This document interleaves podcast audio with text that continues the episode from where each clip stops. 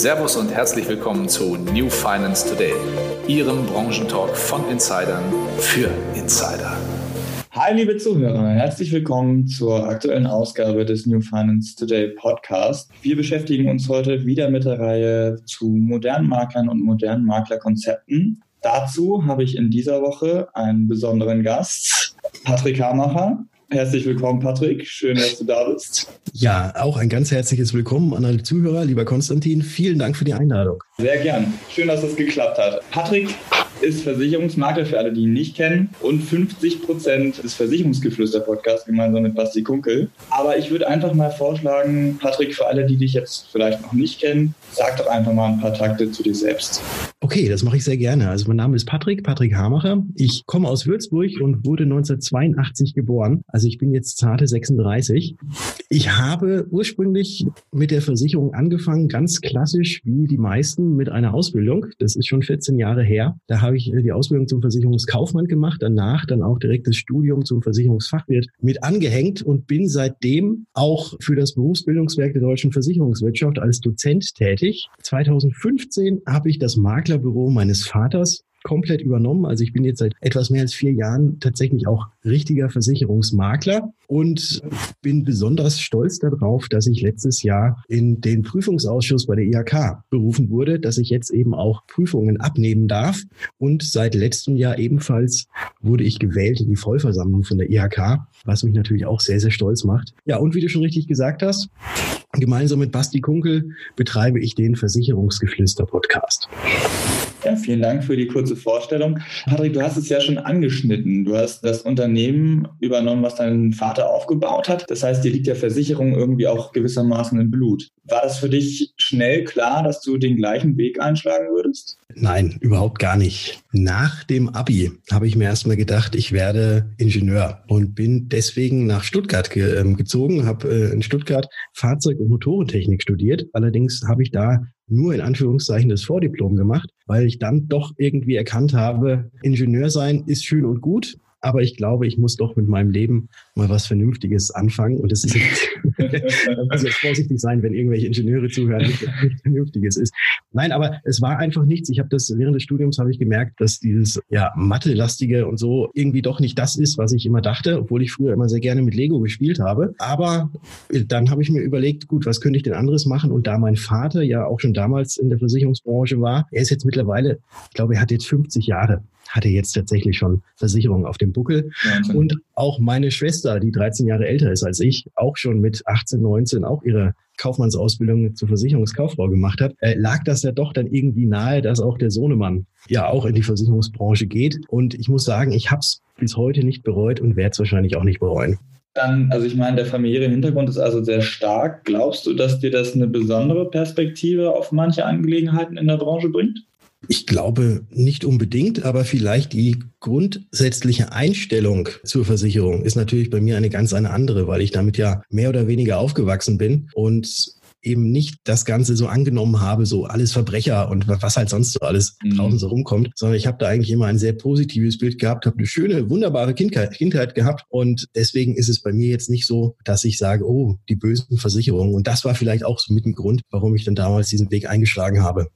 Okay, also generell einfach ein bisschen mehr Offenheit der Thematik gegenüber und ja, auch ja. der Blick hinter die Kulisse sozusagen. Genau. Um, ähm, ja, also wenn ich mir deine Website so anschaue, also einmal die Hamacherversicherungsmakler.de und dann was ist Versicherung, dann ist, werden da ja einfach relativ klar die Unterschiede deutlich. Das eine ist eine klassische Versicherungsmakler-Homepage, wo du auch in Sakko und Schlips auftrittst. Das andere ist eben der Patrick Hamacher mit Cap und ein bisschen jünger aufgemacht. Ist das trotzdem beides zu 100 Prozent Patrick Hamacher? Also zu 100 Prozent Patrick Hamacher bin ich so mittlerweile eigentlich nur noch mit Kappe und Bart. Ich fahre Skateboard, meine Vespa und im Winter Snowboard. Und so trete ich mittlerweile eigentlich nur noch auf. Die klassische Webseite, diese Hamacher Versicherungsmakler.de, besteht eigentlich nur noch aus diesem Grund, weil sie SEO-technisch und auch äh, auf Google gut gefunden wird. Und deswegen wird da jetzt so nichts verändert. Und die andere, was ist Versicherung? Das ist ja auch so ein bisschen so mein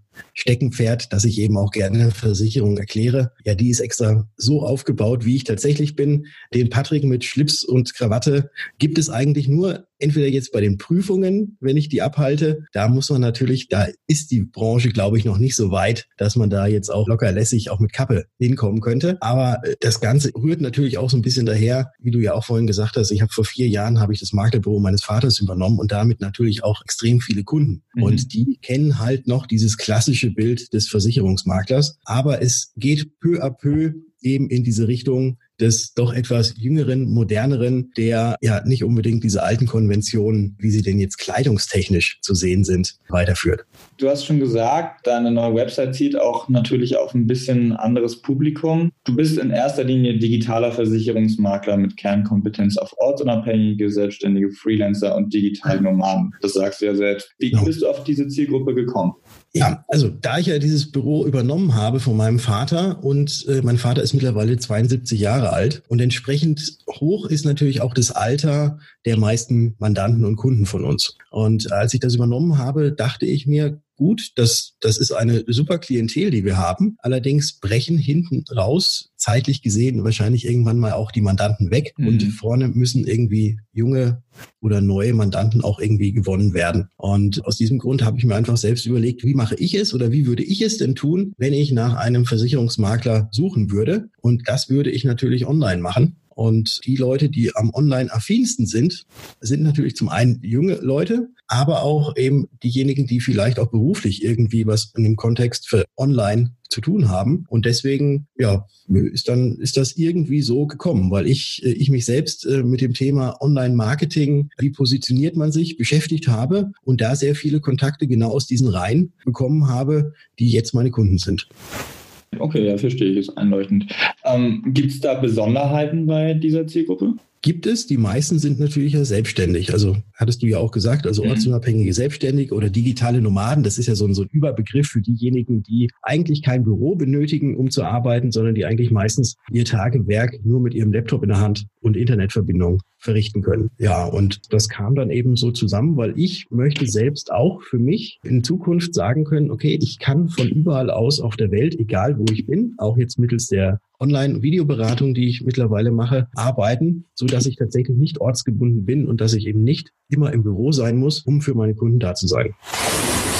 Das heißt also, du hast es ja schon so ein bisschen angeschnitten, die meisten Neukunden kommen bei dir über den Weg online.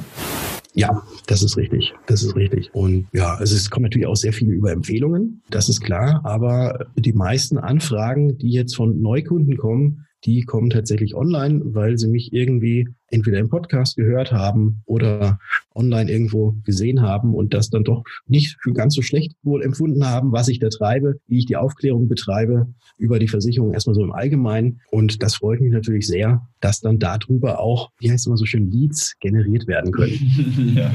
Du hast es gerade schon thematisiert, auch mit dem Podcast und, und den Sachen, die du, die du online machst. Die nutzt du ja sehr erfolgreich und auch ne, mit Auszeichnung, um mit ja. potenziellen Interessenten in Kontakt zu treten und eben nicht in dem schwierigen Versicherungsdeutsch, sondern einfach und klar verständlich. Ist das neben deiner Zielgruppe eine Spezialisierung, die dich auszeichnet oder ist das ein genereller Skill, den sich Makler heute aneignen müssen? Ich würde sagen, es ist ein genereller Skill, den sich Makler aneignen müssen. Dieses, wie es früher immer so gewesen ist, anhauen, umhauen, abhauen oder dieses Klinkenputzen.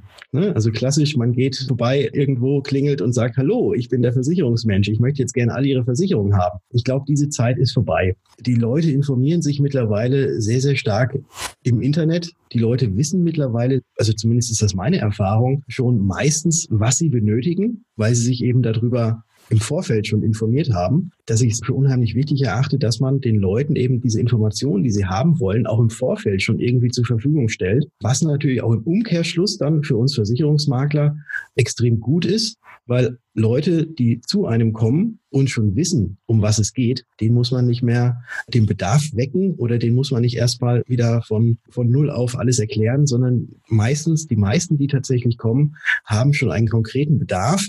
Und da geht es dann wirklich nur noch um Detailfragen mehr oder weniger, die da noch zu beantworten sind in der Beratung. Und das ist natürlich auch eine sehr schöne Sache, weil man da eben auch enorm viel Zeit spart und eben auch diese Akquise, die man sonst bei jedem Einzelnen machen müsste oder auch die Überzeugungsarbeit, die man leisten müsste, dass er dieses oder jenes Produkt doch vielleicht sich nochmal angucken müsste, völlig entfällt, weil das Ganze besteht schon online und man muss da quasi niemanden mehr überzeugen, weil diejenigen, die kommen, sind schon überzeugt und haben eben diesen konkreten Bedarf. Nun stelle ich mir nur die Frage, also ich meine, du bist ja ein eloquenter Typ und auch wenn man dich jetzt, ob man dich jetzt hört im Podcast oder ob man dich sieht in deinen Erklärvideos, äh, das ist schon überzeugend, das spricht einen auch auf jeden Fall an, auch wenn ich jetzt aus der Perspektive als Verbraucher spreche. Aber das ist ja nicht bei jedem Makler so. Wie können die das denn machen, die sich damit eher schwer tun? Ja, das ist eine sehr gute Frage, wo ich jetzt auch, glaube ich, keine pauschale Antwort oder konkrete Antwort drauf, drauf geben kann. Ich glaube trotz äh, immer noch äh, ist es so, und so war es, glaube ich, schon immer, dass Versicherungen ja jetzt nichts sind, was man irgendwie anfassen kann, wie zum Beispiel ein Auto. Wenn ich Autohändler wäre, ich könnte meinem Kunden sagen, hier setz dich mal rein und fass, fass doch mal hier auf das Armaturenbrett und wie schön die Ledersitze sind und jetzt machen wir eine Probefahrt und jetzt mal 200 mit offenem Cabrio-Verdeck über die Autobahn und lass den Wind um die Ohren wehen. Da kriegen die Kunden ja quasi schon ein Gefühl dafür, was sie denn später mal irgendwie haben. Also sprich dieses Auto, was unheimlich gut ist. Bei der mhm. Versicherung ist es ja leider nicht so dass man denen irgendwas in die Hand oder den Kunden irgendwas in die Hand geben kann. Also ja klar, ein Versicherungsschein am Ende. Aber man kann, man kann sie im Vorfeld ja irgendwie nicht erfühlen und ertasten lassen und erspüren lassen, wie gut doch diese Versicherung ist. Und aus diesem Grund glaube ich, dass Versicherungen tatsächlich immer ein sehr, sehr sympathiegetriebenes Geschäft waren und auch nach wie vor sind. Und deswegen muss man sich als Person, glaube ich, in erster Linie natürlich mit seiner Expertise, die man hat, aber in erster Linie erstmal sich als Person nach außen darstellen. Und dafür sind, glaube ich, gerade die sozialen Medien unheimlich gut geeignet, weil man da auch den potenziellen Kunden oder auch den Kunden äh, eben guten Einblick geben kann, was für ein Typ man ist. Und dann kann man letzten Endes die Kunden entscheiden lassen, ob die das sympathisch finden oder nicht. Und wenn sie es sympathisch finden, dann kommen sie. Und wenn sie es nicht sympathisch finden, dann gibt es noch ganz, ganz viele andere Kollegen draußen, die vielleicht dann demjenigen doch noch sympathischer sind. In den letzten Monaten, eigentlich ja auch schon länger, geht es immer wieder auch um das Thema Vermittlerschwund. Es melden sich immer mehr aus den Registern ab das dominiert ja ganz gerne auch die Schlagzeilen in der, in der Fachpresse. Ja. Wie kann denn die Versicherungswirtschaft und wie können auch die Makler dagegen steuern, gegen diese Entwicklung? Oder glaubst du, dass es eigentlich auch eine sinnvolle Konsolidierung ist, die wir hier beobachten? Ja gut, ich meine, also die Demografie lügt ja nicht. Und äh, wenn man sich jetzt so mal die allgemeine Demografie in Deutschland anguckt, also sprich, wie alt die Leute sind, da ist es ja eigentlich nur ein ganz gutes Abbild auch auf die Vermittlerschaft und Maklerschaft. Wir haben mehr Ältere als Jüngere und entsprechend wird es dann eben jetzt auch bei uns in unserer Branche so sein, dass ja in den nächsten Jahren sehr, sehr viele eben in Rente gehen. Allgemein, glaube ich, hat die Versicherung immer noch dieses Problem, wahrscheinlich auch historisch gewachsen, dass es jetzt nicht unbedingt die Branche ist, wo jeder unbedingt hin möchte.